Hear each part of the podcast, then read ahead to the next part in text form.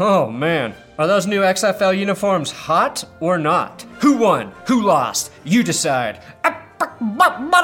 Wrong YouTube show. Welcome to That's Good Sports. I am Brandon. I still haven't picked an XFL team to root for yet, Perna.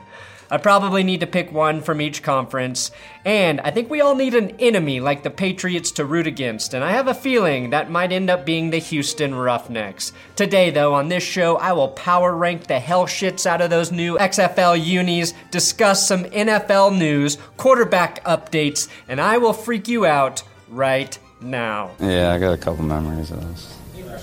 Doesn't matter what the route is, doesn't matter what the coverage is, doesn't matter where the ball's thrown or what situation. And you want to share? good? Uh, yeah, those are between me and him. Yeah. Stephen Belichick sounds exactly like his father. That is uncanny. If you were blind, you would not be able to tell them apart. Visually, though, Stephen somehow looks even more disheveled than his father. He looks like he would be head coach of the Tampa Bay Vipers. Uh, Can you imagine a Belichick family dinner for the holidays? Uh, could you uh, pass the potatoes, Steven? Yeah, that was that was a good pass. Thought thought you did a decent job avoiding the uh, Tabasco and gravy boat, but uh, we're just focused on dessert now. On to the dessert. Let's get sports. This is your daily NFL podcast of That's Good Sports. It's football that's good. Indochino is the world's largest made to measure menswear brand. They make suits, shirts, coats, and more, and everything is made to your exact measurements for a great fit. Indochino's process is simple. Choose your fabric, pick your customizations, and submit your measurements. Your package will be delivered straight to your door in two weeks. Right now, you can get $30 off your total purchases of $399 or more at Indochino.com when entering Blue Wire at checkout. Plus, shipping is free. That's Indochino.com, promo code Blue Wire for $30 off your total purchases of $399 or more. It's an incredible deal for made to measure clothing. You really have no excuse anymore to wear clothing that doesn't fit. Now, I will give you those sexy, sexy XFL uniforms in just a minute, but the number one story today is that after this prophecy finally came true, He's been telling us this for over 10 years about Dallas. Now it's the Bills. Buffalo all the way this time. Three times. The third time is a charm. Dallas is going down, Gary. Only Buffalo is going to win it. Dallas is going down. Just a mere 27 years later, and the internet found Bills Guy, aka Mark Miller, and we have a follow up to the greatest soundbite in football folklore. This is for all you Bills fans out there. Wanting to know where did Mark Miller go? Well, I got a message for you 27 years later, Gary. Dallas went down, Gary. Only Buffalo won that game. Dallas went down. Somebody get that man a Bills starter jacket and a hooker for Christmas. He deserves it. There's never been a guy I have wanted to buy a beer for so bad in my life. Dallas went God bless you, Bills guy. Now, the XFL revealed its new uniforms. If you don't live in one of the eight XFL cities, you can choose to pick your team based on looks. Basically, the way Tinder works. Every player will wear the number 20 to represent the perfect vision the XFL has for the future of the league, and not the short sightedness we all witnessed with the AAF. I thought the DC Defenders uniforms were a little too on the nose for Washington, D.C., though. A bunch of faceless men pretending to uphold our freedom in Washington?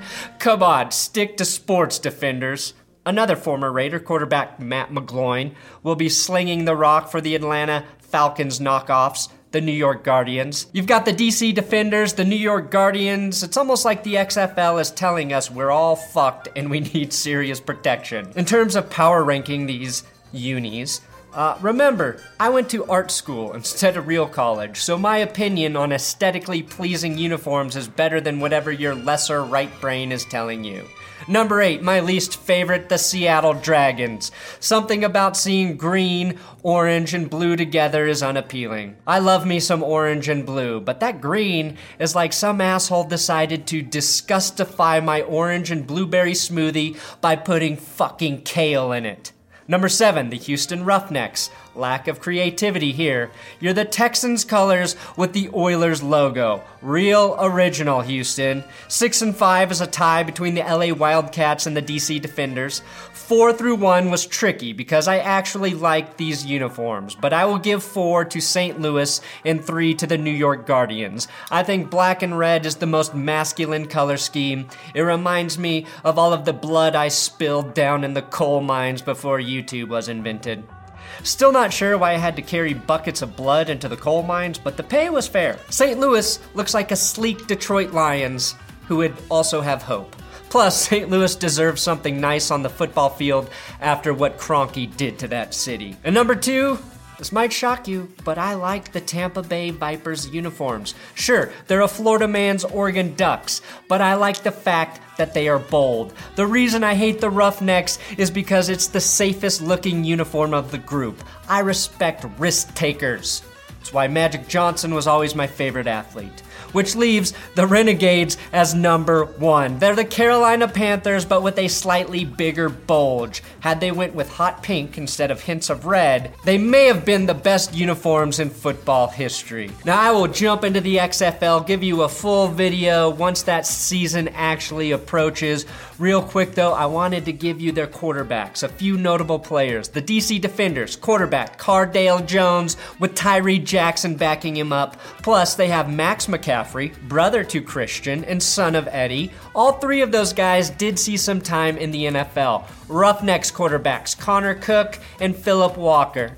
Guardians QB, again, Matt McGloin and Marquise Williams. Plus, they have Mekale McKay at wide receiver, and he played pretty well in the AAF.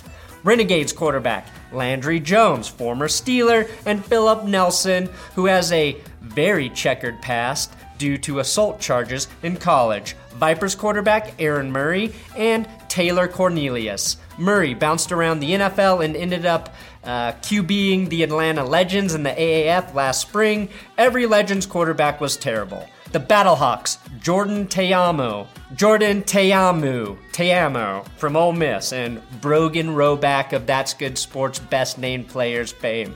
Also, wide receiver De'Mornay Pierson-El, who played well in the AAF.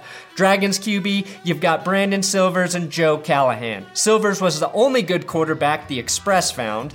And finally, the LA Wildcats, Luis Perez, king of the AAF until Garrett Gilbert stole that crown from him. Gilbert, of course, is now the Browns' backup quarterback in Cleveland behind Baker Mayfield. And those are your XFL Uni updates. On to NFL. The New Orleans Saints have re signed linebacker Manti Te'o. Or did they? Ron Rivera may have been fired this week, but not before Christian McCaffrey got him to say yes to a lifetime commitment. Run CMC posted this photo to his Instagram account, and my only thought was did he go to Jared? Because we all know a first round draft pick can afford that shit. Rivera did give a press conference after being fired, which is unusual, but a nice sign that things are amicable with him and the Panthers. Rivera said he was actually excited about the change because now he doesn't have to figure out what the hell to do with Kyle Allen and Cam Newton. Rivera will definitely be coaching in 2020. Now, 49ers broadcaster Tim Ryan has been relieved of his broadcasting duties. Apparently, Ryan thought this would be the best way to describe Lamar Jackson's play fake ability. He's really good at that fake, Lamar Jackson, but when you consider his dark skin color with a dark football with a dark uniform, you could not see that thing. Ryan said on air. I mean, you literally could not see when he was in and out of the mesh point, and if you're a half step slow on him in terms of your vision, forget about it, he's out of the gate. The only other guy I know who thought that much about skin was Hannibal Lecter. The biggest flaw, though, with Tim Ryan's hypothesis is he forgot about the control test. If defenders were at a disadvantage because of ball camouflage, why the fuck have the Browns never won a Super Bowl? Give Baker brown gloves, and with those brown home jerseys, you could never, ever track a football. I mean, what kind of asshole talks about skin color as a competitive advantage? My question for this final play, though how can you tell where the goal line is? Goal line, white. Snow, white. Christian McCaffrey, white. What is this, a vampire weekend concert in Antarctica? Even if they cross the goal line, there's no way to tell. It's like trying to find a grain of salt in a mound of cocaine. Except, not nearly as fun, right, guys? Whoa, yeah, no, no, no. You you can you can reference skin color if it's your own skin color. That's the deal. Gardner Minshew was named the starting quarterback in Jacksonville again this week. Now, I will always be thankful for Nick Foles, but Minshew might actually be the long term solution for the Jags. Next to Liberty Mutual, though, Nick Foles is the most expensive insurance policy on earth. But having him as a backup at that price is okay when you're paying your starting quarterback wages on par with an actual Gardner. In my opinion, you can't overpay for a backup when that backup ceiling is Super Bowl MVP. That's what I'm going to tell myself if Joe Flacco is on the Broncos roster in 2020. Now, Devlin Hodges named the starter for the Steelers again this week because, unlike Mason Rudolph, he is not terrible at playing quarterback. It's crazy. With all of the bullshit the Steelers have been through this season, I keep forgetting that they are a playoff team right now with a winning record. Hodges, aka Duck, does look the most like Ben Roethlisberger.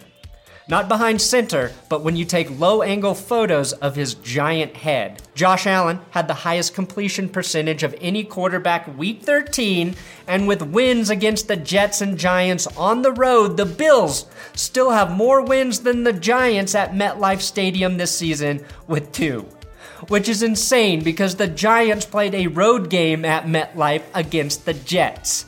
We will get one last look at Eli Manning, though, who will start over Danny Nickel Knuckles, who has a mild to moderate high ankle sprain, depending on which reports you read. The Giants have the Monday night game in Philly. Eli, his career record is 116 and 116, which is dangerous. A loss probably means he ends his career with a losing record. One win, and he's above 500. But he's got to beat a desperate Philly team on the road. It's really hard to root against Philly because of what they did to the Patriots in the Super Bowl.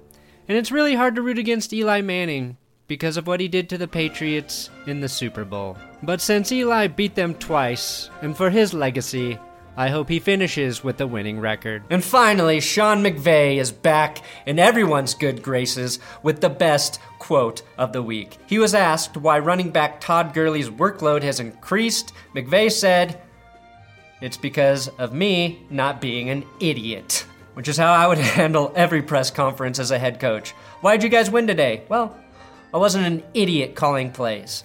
Thanks for watching another episode of That's Good Sports. Please subscribe here on YouTube. I'm on Twitter, Instagram, at Brandon Perna if you care to follow me on other social media platforms. Apparently, in 2019, that is very important. If you're not relevant on more than one social platform, you ain't shit. And I, I just want to be shit. Help me become shit.